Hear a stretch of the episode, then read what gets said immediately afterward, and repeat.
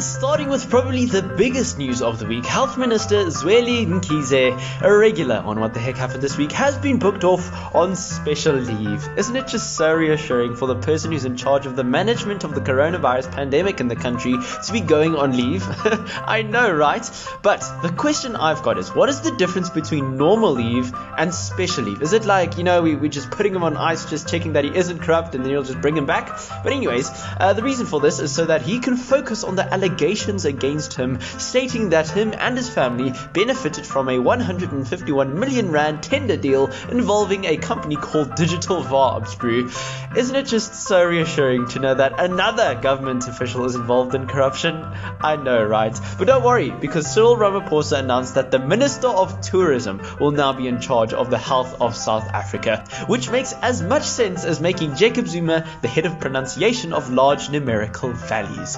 Now, the UAE has given consent regarding the extradition agreement with South Africa for the Guptas.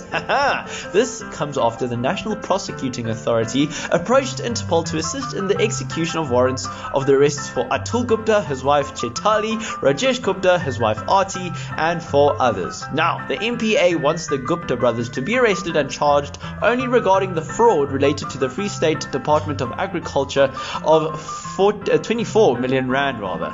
Um, and what about the other billions that they took out of the country? And finally, allegedly, a woman in Gauteng who has made international headlines has given birth to a decuplet, aka 10 frickin' babies at once. This makes it a new world record, just by the way. Now, according to reports, Gosiame Thamara Sithole gave birth to seven boys and three girls, whilst initially only expecting eight babies.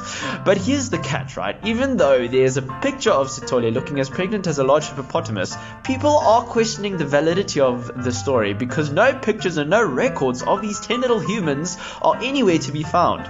Now, apparently, some or other minister will only be able to confirm the massive achievement, quite frankly, once he has met with the woman.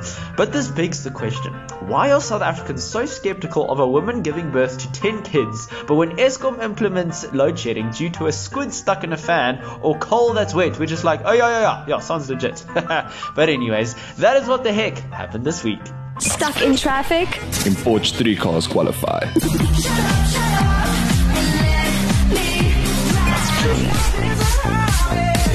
How you doing? PUKfm Drive PUKfm Drive Show. Weekdays from 3 to 6 p.m. Your PUKfm Drive Show. Drive Show.